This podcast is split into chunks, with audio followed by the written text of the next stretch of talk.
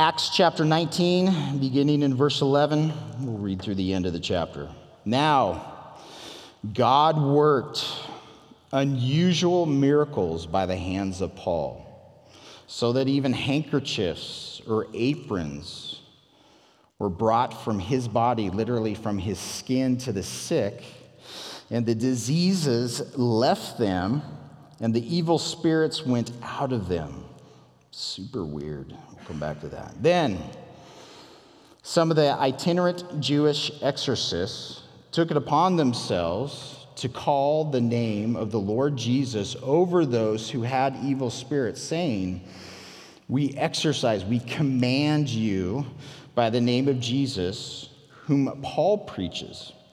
Also, there were seven sons of Sceva, a Jewish chief priest, who did so. And the evil spirit answered and said to them, Jesus I know, and Paul I know, but who are you? Then the man in whom the evil spirit was leaped on them, overpowered them, and prevailed against them, so that they fled out of the house naked and wounded.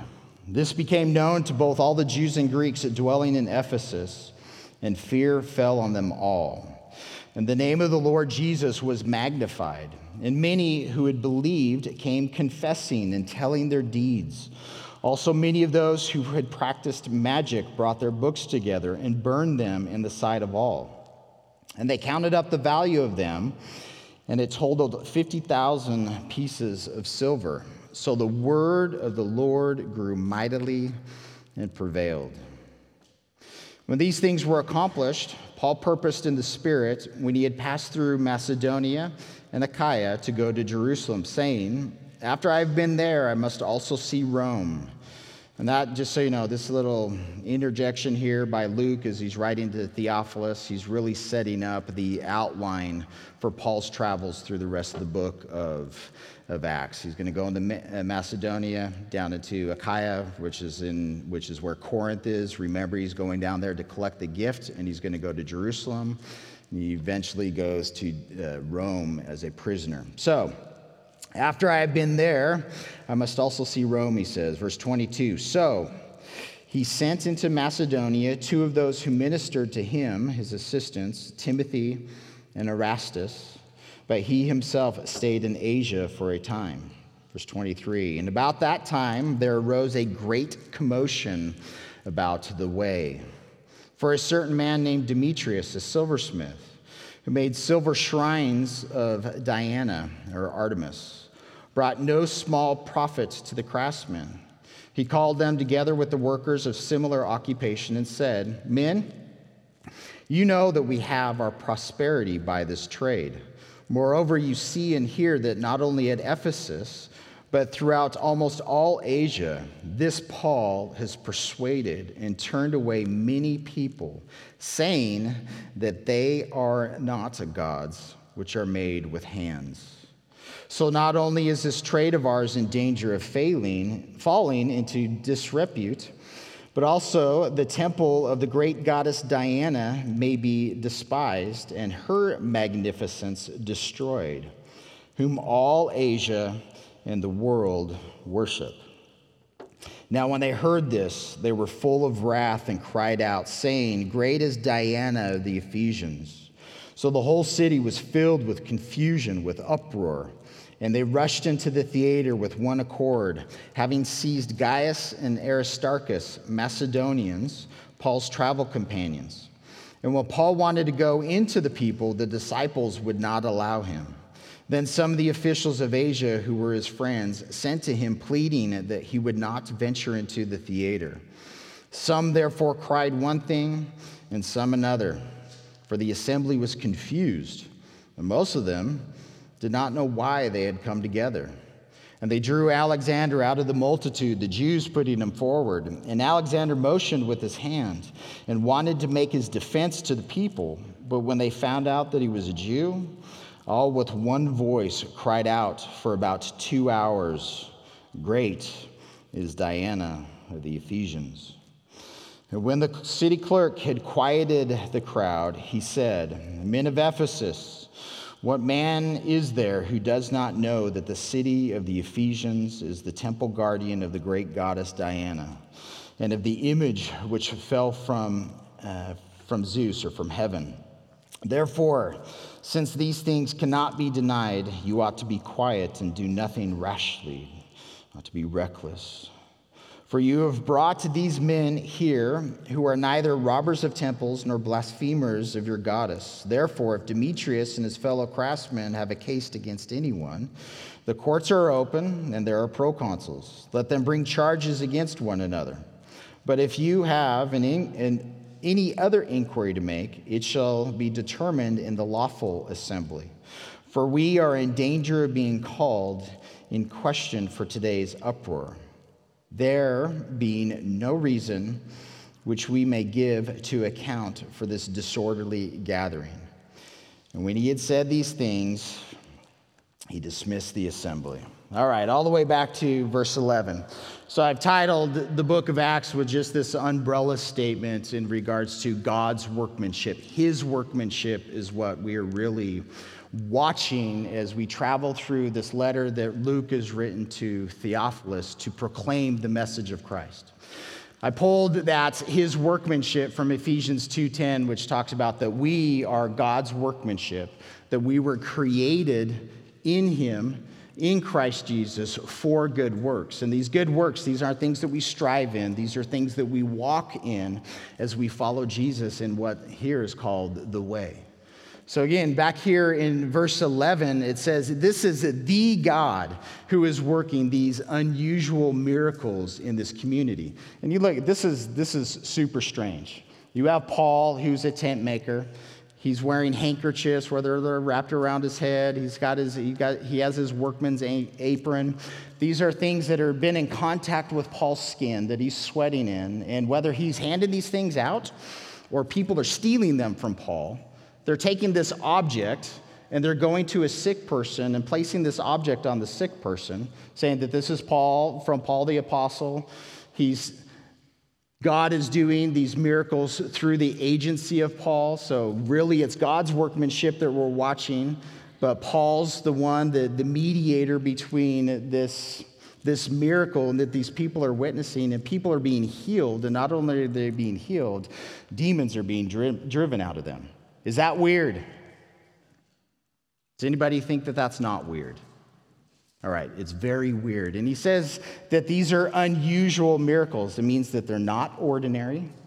They're for a specific time, a specific place, a specific occasion, a specific purpose. This isn't something that we are to pursue and experience and you can sit in a lot of ministries that will you know they'll sell this kind of stuff. We've prayed over this cloth. If you send in your love gift we will mail this cloth to you and you too shall be healed of your ailments and your demons and whatnot. Again this is this is the false proclamation that so many people will um, use the name of christ taking his name to themselves, as we're going to sit in in a minute, as those who do not have a relationship with Jesus try and use his name for their own gain and for their own power, and it just doesn't work. But the reality is, is our God is outside of his creation. The strangest miracle that has ever occurred is creation itself. This being created the heavens and the earth in six days. That's weird. It's out of the ordinary. A specific time, a specific place, a specific occurrence, a specific purpose God had in his mind to do this supernatural, extraordinary, unique thing. And as we travel through the Old Testament and the New Testament, often, often, the miracles that we read about, those supernatural interactions between God and His creation that's beyond our five senses, where God is coming in and He's violating the natural laws that He has established, they're really strange. It's really the story of, of God anytime that He stepped into human flesh in any, in any circumstance in the Old Testament. It's strange. Who is Jacob wrestling with? That was God. That was the Lord, Yahweh in the flesh, wrestling with Jacob. That's weird. Moses seeing a bush that is burning, it's on fire, but it's not being consumed. It was weird. God did that one time. And we sit in uh, Daniel. How many? Shadrach, Meshach, and Abednego in the fiery furnace. One time. Daniel, the vision that God gave to him of the Messiah coming to the Ancient of Days, receiving the kingdom. These are very unique, supernatural interactions that God has had with his creation intentionally. So, as we sit in this passage, these are this is weird. It's strange. Luke says that it's weird and that it's strange.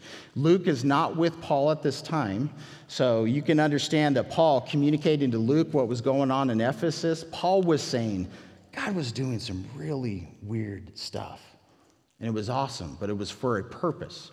Now, the issue, I'm harping on this because Paul was in this community for two years. We're told that he's teaching at the school, the school of Tyrannus. It's just a location, the name's not really important, but there he is preaching the gospel, teaching the word of God, discipling the disciples in this community to the point where it's had a tremendous impact, not just in Ephesus, but we read last week that it impacted all of Asia. All of Asia knew who Jesus was. Tremendous impact. The issue that comes from that is whenever you see something that is successful in life, what do human beings want to do? We want to imitate it. I want to experience what Paul experienced. I want to experience what Moses experienced, Joseph, Jacob, think of your heroes that you have in the Word of God. Do you not want to experience God the way that they did? You want to see your Creator, your Maker. You want to know Him. You want to understand Him. You want to live beyond, you know, the, the confines of this flesh that are so restricting. We want to experience these things. And the danger is, is chasing after Jesus on this life's journey and chasing after the experience. This is when things get really wayward. This is when it's, it's easy for people to be manipulated by a charismatic personality and chasing the experience and being abused in those relationships rather than just chasing Jesus. And if he gives you a supernatural experience, you get to geek out with him on that and say, Whoa, that was really cool. God, do it again. But again, we're pursuing Jesus, we're not pursuing the experience. Here, in this community, you have these, these itinerant Jewish exorcists. So this is there's there's a lot of writing from this period of history. So just because a Jew wrote something does not mean that it is holy writ, that it is holy scripture. You can sit in all kinds of influences that these writings have had upon occultish behavior um, and different religious practices over time. But here, in this, in this time, you had traveling Jewish priests. So those who are outside of Jerusalem, they're outside of that hierarchy and that authority. And you have to assume that, again, the writing here is that this man, his name is Sceva. He's called a high priest, a chief priest. This is a title that he's taken to himself in the community that he's, that he's uh, interacting with. When you sit with occultish behavior, uh, when, you, when you sit in Rome, Greek, uh, Greece, their history, uh, the, there are gods of the pantheons here, specifically in Ephesus, in regards to uh, Artemis or Diana. Um, the influence of satanic power, lies, schemes, influence, however you want to describe that, is substantial. This would be a community where there would be many demon possessed individuals. And whether the families knew anything about the true and living God or not, if you interacted with somebody that was possessed by a demon, you don't need to have Jesus in you to realize that something's really off with that individual. So, therefore, there's a need for exorcists, which these exorcists, they use specific training of the, the text described to us uh, systems of sayings if you say the formula words in this way, this formula will give you a power over this particular demon. And usually they're, they're saying something in the name of a more powerful demon to have authority and command this lesser demon. it's super strange and it's super weird. But what I want to pull out of this and just to understand when God created the heavens and the earth in six days, at some point he created these supernatural beings that we identify as angels. There's different classes, there's different types.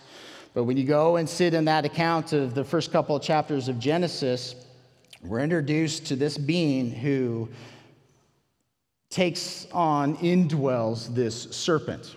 And what happens in the Garden of Eden?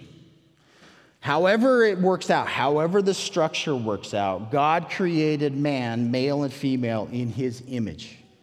And the sense that we get from Scripture is that Satan and a third of the angels that went with him, there's some kind of jealousy between how God created them and how God created Adam and Eve to be in God's likeness and to image God.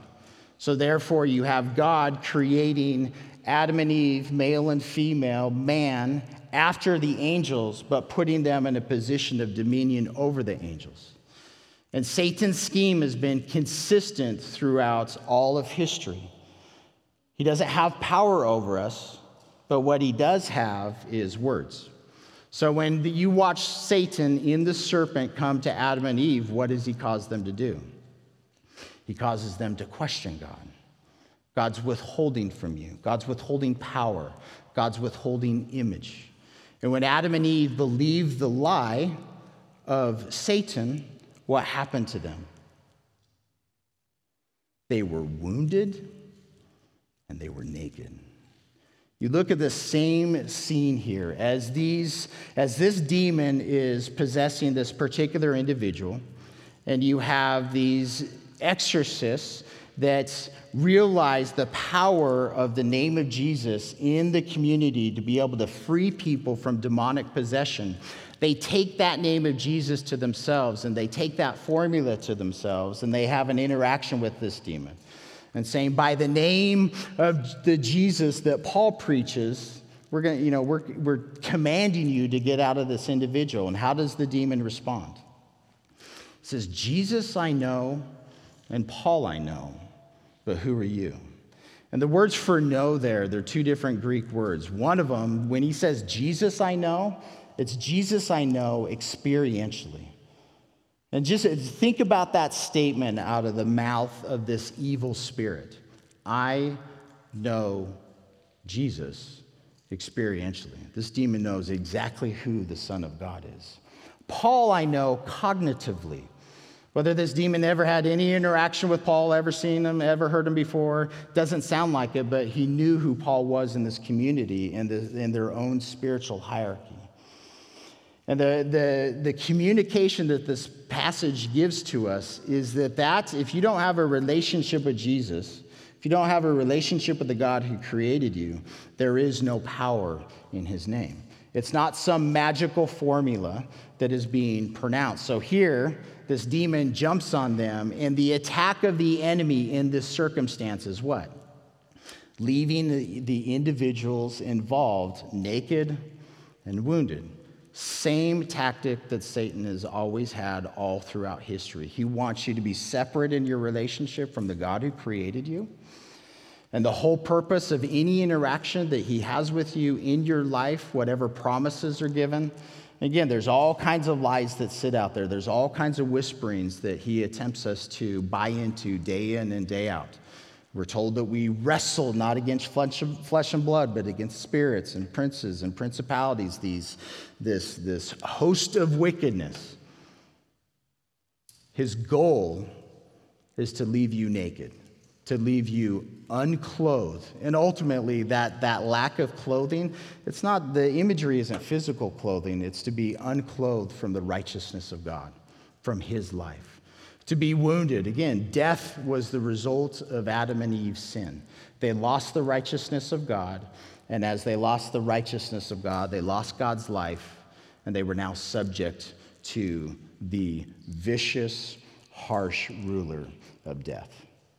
And that is Satan's activity throughout all of history. Left him naked and wounded. But this is a story that caused fear, it caused intimidation in the community. All the Jews dwelling there, all the Greeks dwelling there, fear falls upon them. Awe of who Jesus is. As Paul is proclaiming the gospel, he is in the community telling them, This is, this is who Jesus is. This is what he did. This is what he taught. This is what he suffered. This is how he was rejected. Here's his death on the cross. Here's his resurrection. Here's his ascension. Here's his kingdom. Here's his return. All of this information is being communicated to the Ephesians and ultimately to all of Asia at this time. And what does it say about Jesus? The name of the Lord Jesus is what was magnified. Not Paul's name, not Paul's power, but the name of Jesus, because there's something about him there's something about him that's foreign to this culture. There's something about Jesus that's foreign to the context of their life experience. They're witnessing this isn't, this isn't just some, for them, exorcism and the formulas of it would be known. Uh, it, would, it would have been witnessed in this community. So to watch People who have legitimate power over demons in their community take that name but have no relationship and to watch them fail and to watch the demon have victory. And then to sit in that testimony of the Jesus that Paul is preaching and the, the unusual miracles that are being performed. What happened to Jesus' name? When you magnify something, it gets big. You put a microscope up here, you put a little speck of dust under there, you look through that lens as we're talking about vision. Jesus is magnified. Everything else disappears, and what you were looking at becomes big. It has everything to do with Jesus needs to be the largest person, thing, opinion, idea, behavior, words, fill in the blank. Jesus is everything. Jesus, be my vision. Let me see you. Let me see myself with your eyes. Let me see people with your eyes. And as you sit in the, the account of what happens in this community, it says, Those who believe that they come, that they come confessing and they come telling of their deeds. In context, it seems like they came um, telling their secret spells that they had purchased. So you're talking about a community that is ingrained in occultish behavior for long periods of time. You look at the value of these books. This is over a hundred years of daily wages is the value of these books. And for a lot of this, you're talking about little scrolls, scrolls that would have sayings. If you say this sentence in this way, you will have power over this in your life. And we sit in this in our culture and all kinds of charlatans. If you have this rock in your house, it's going to create this kind of ambiance. If you eat this kind of food, this is how healthy you are going to be, not just physically, but spiritually. We listen to that kind of narrative constantly. So you go into the self help section of the bookstore, those physical bookstores that still exist, and imagine just a large bonfire. But it's not people going to the public place and taking books off the shelves and burning them. It's people coming out of what the information that they've sat in and their own study, how they think that life operates, how they think, who they think God is. And as they come to understand who Jesus is, here's the radical impact not just the impact, not just the influence, but the power of the gospel. What was magnificent to me? And listen, this, this, is, this is what I titled this morning's message, just picking up off the declaration for them about the magnificence of their great goddess Diana. For them, she, this being, this demon behind the she, and all the religious practices associated with the worship of this goddess were magnificent to this culture. The Temple of Diana in Ephesus, it was one of the seven ancient wonders of the world. Twice, I think it's, it's more than twice the size of the Parthenon. Just a substantial building, a wondrous building that this community took pride in. It was in their community that they were guardians of. And all of a sudden, what used to be important to them its magnificence became what? The word is uh, in regards to Diana being despised, that Diana became nothing, and that her magnificence was taken down literally. And this is for our own life. What, what is it that you consider to be magnificent? What is it about Jesus? What is it about God? What is it about the Holy Spirit? What is it about His Word that causes you to think that He and his words are grand, splendor, magnificent, majestic. I mean, these are all synonyms that we use to describe God and his glory and his holiness and his love. But what is it about God that you personally consider to be magnificent? We just, the last song that we sang, Oh, how he loves us. For those of you who have experienced the love of God when you know that you absolutely do not deserve love, love becomes just magnificent and overwhelming. And it causes we sit in that position of reality and clarity, and it's, Lord, I want nothing else other than you. But the gospel has an impact. Are you who you were after you came to the Lord? Some of you have had a, a, relationship with Jesus your entire life to one degree or another. And you've picked up shrines. You've picked up gods. You've picked up goddesses. You've picked up things that you consider to be magnificent and that you hold on to that have absolutely nothing to do with Jesus. And this community, again, the impact is this stuff that I consider to be valuable no longer has any value to me at all. It is worthless and it just needs to be put on top of the bonfire. Think of the impact of this event in this community. Now, we're going to, in a few weeks, we're going to be sitting in the book of Revelation. In the book of Revelation, Jesus has some words for the church in Ephesus. And what are his words? He compliments them in many ways for their work, their relationship, how they're involved in the community, the things that they consider important, who they're standing against the Nicolaitans. But Jesus says, But this one thing I have against you you have left your first love. So, here where it talks about the name of the Lord Jesus became magnified and magnificent to them, they hear their behavior, these radical behaviors of letting go of their culture. So, you have Demetrius the silversmith that is standing in opposition to how Jesus is changing his culture, his economy, his life, his business. Yes? There are going to be many others that said, Praise the Lord.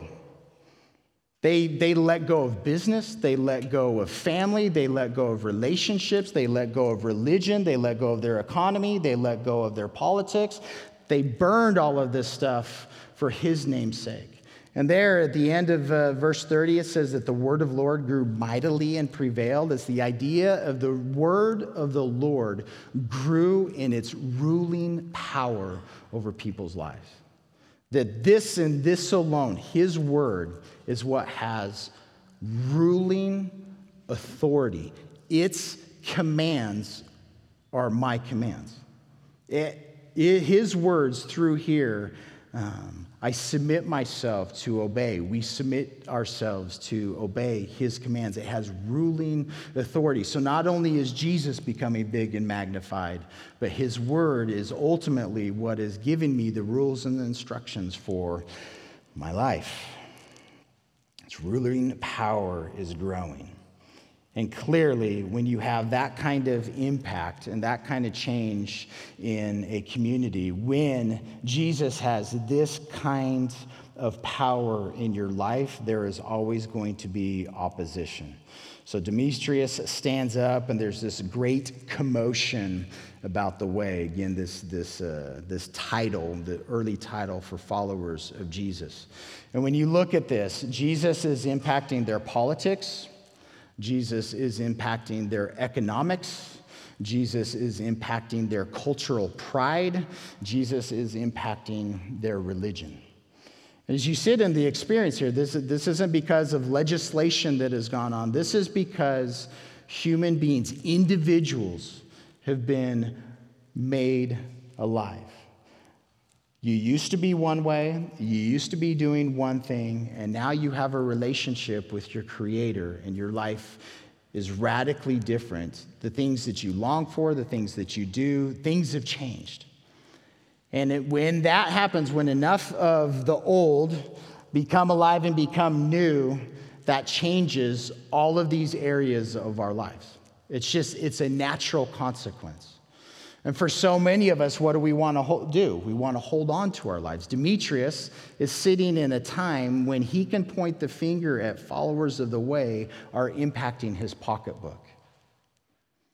If you want to make somebody mad, kick them where it hurts, right in the pocketbook.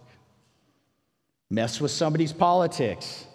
We sit in this in our culture right now. If you want to have an inflammatory conversation, get into a political conversation. If you want to get into an inflammatory conversation, get into a religious conversation.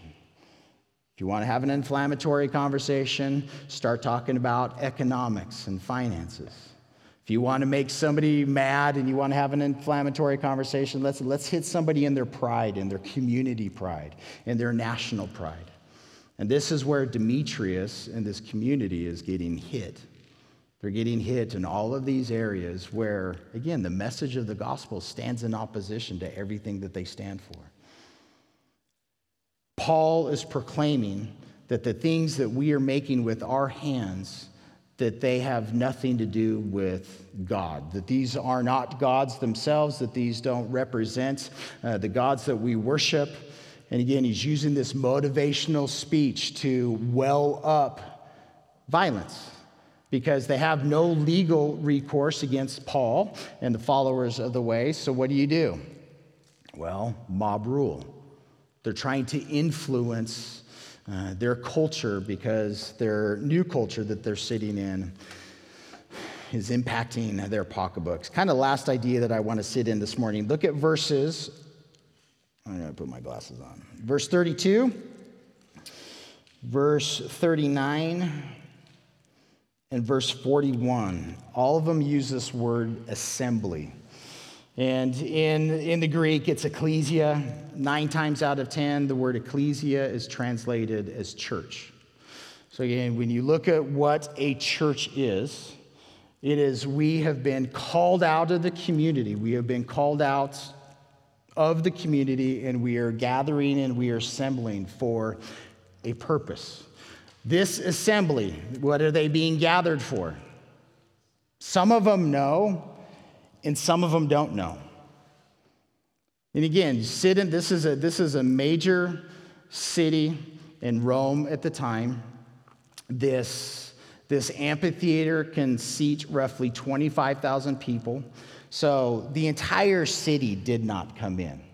But you can hear the commotion as Demetrius and, and the silversmith guild are having their meeting, and they're all inflamed by what's going on. They're going out into the community and they're stirring up a mob, and people are listening to different words, and they're all gathering into this amphitheater for a reason. And you can picture it like little kids being curious and wanting to run with the crowd, and parents holding them back, like, oh, no, you don't. Because again, there, there's wisdom. This a mob often turns violent, and you sit in these masses of people where they're in confusion and they're in an uproar. Paul is using language where he's making fun of their stupidity. Because it's just, I mean, how often do people just rush into a crowd and gather and they don't even know why that they're there? How many people are gathering in congregations throughout this world today that they did not gather in the name of Jesus, but they've gathered for some other purpose, and some of them don't even know why they've gathered? How many congregations throughout the world today are they are not gathered in the name of Jesus, they are gathered in the name of their nation. They are gathered in the name of their politics. They are gathered in the name of money, of their economy. I call it Jesus junk. I mean, you can sit in how, how, mu- how much Jesus junk is marketed to you as a believer in Jesus Christ. How many emails do you get? How many mailers do you get? As a congregation, our mailbox gets filled with Jesus junk, stuff that people want to sell that maybe their, their heart is in the right place, but again, they're gathered for economic reasons because this is where their livelihood comes from. How many people are gathered through congregations throughout this world today that are gathered in the name of a religion that's just as much of a god or goddess as Diana and has nothing to do with who Jesus Christ is? This is why when we assemble, when we gather, we gather in the name of Jesus, the Messiah, alone. I intentionally do not have an American flag in this room because we do not gather in the name of the United States of America. We do not gather in the name of politics. We do not gather in the name of the economy, good, bad, or indifferent. We assembled this morning as the body of Christ, as the ecclesia, as the church, not in confusion, not in disorder, but in the name of Jesus. My sole responsibility in my role is to make the name of Jesus be magnified. My job is to make Jesus magnificent to your cognitive mind. Jesus, I know experientially. Paul, I know cognitively. But who are you? My role, the only way I can impact you is cognitively. I can make Jesus magnificent in speech I can give you nuggets of information that cause you to wonder and give you a, a, new piece of knowledge and information about who Jesus Christ is. That's all I get to do. Only the great God who created you can supernaturally do his work in your life so that you know Jesus experientially. That he's not my mom's Lord. He's not my dad's Lord. Jesus is my Lord. He is my God. The Holy Spirit, again, we talked about last week about, uh, about like this baptism of the Holy Spirit, that the Holy Spirit coming and indwelling individuals, multiple at a time in the scene that we looked at last week. But ultimately, you are an individual. You have individually been created by God in your personality, your culture, your context, and all of our diversity. I mean, all you have to do is look around this room. We are all so different from one another. You have experienced God in ways that I'll never experience Him because He has uniquely loved you, He's uniquely indwelt you. He's uniquely allowed you to see him. He's uniquely allowed you to hear him. He's uniquely allowed you to trust him, to keep following him in the way.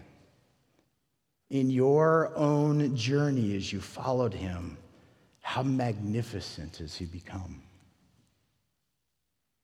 And the challenge is, is how dull has he become?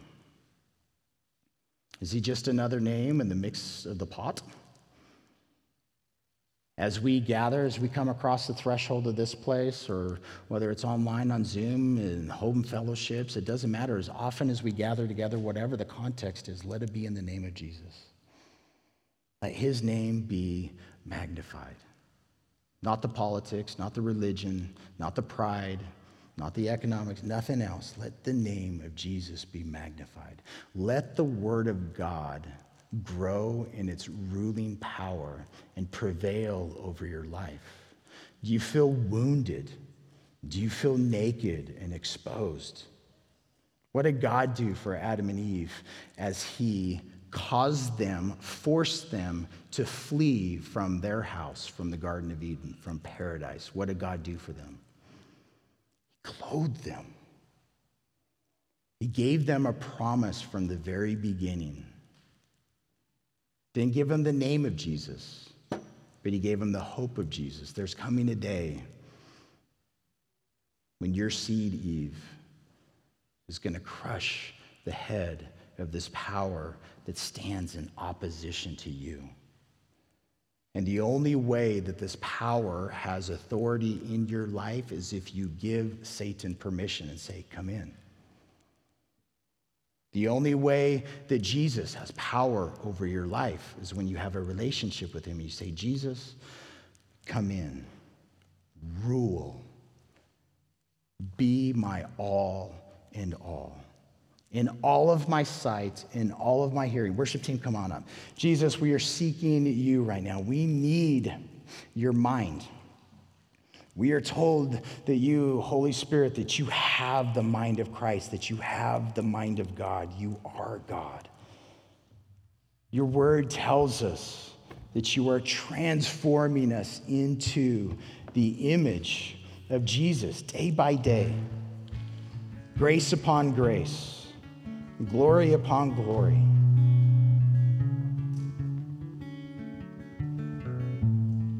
All of us, Lord, we used to be identified as children of wrath,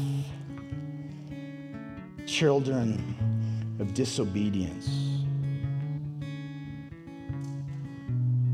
But God, you did not leave us naked and wounded and ashamed. Through your grace, through your love, through your mercy, you have pursued us. We bend the knee to you, Jesus, you clothe us, you heal us. Those things that we used to consider to be magnificent, Lord, they fade. They no longer have power over us in our thoughts and our minds and our lives.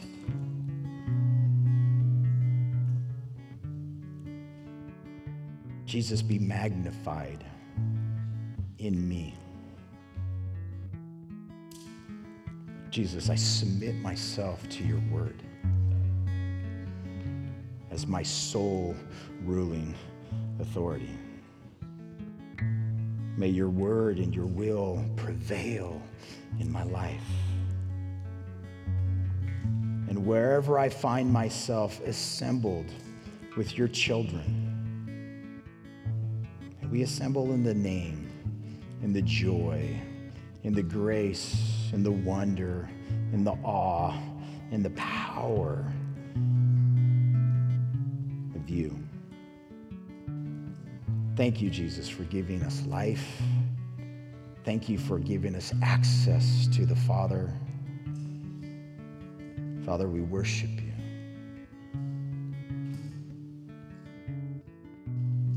With the crowd that we see in Revelation, stand around your throne with our hands lifted, with our hearts lifted, with our minds lifted, with our mouth lifted. Holy, holy, holy is the Lord God Almighty, who is, who was, and who is to come. Amen.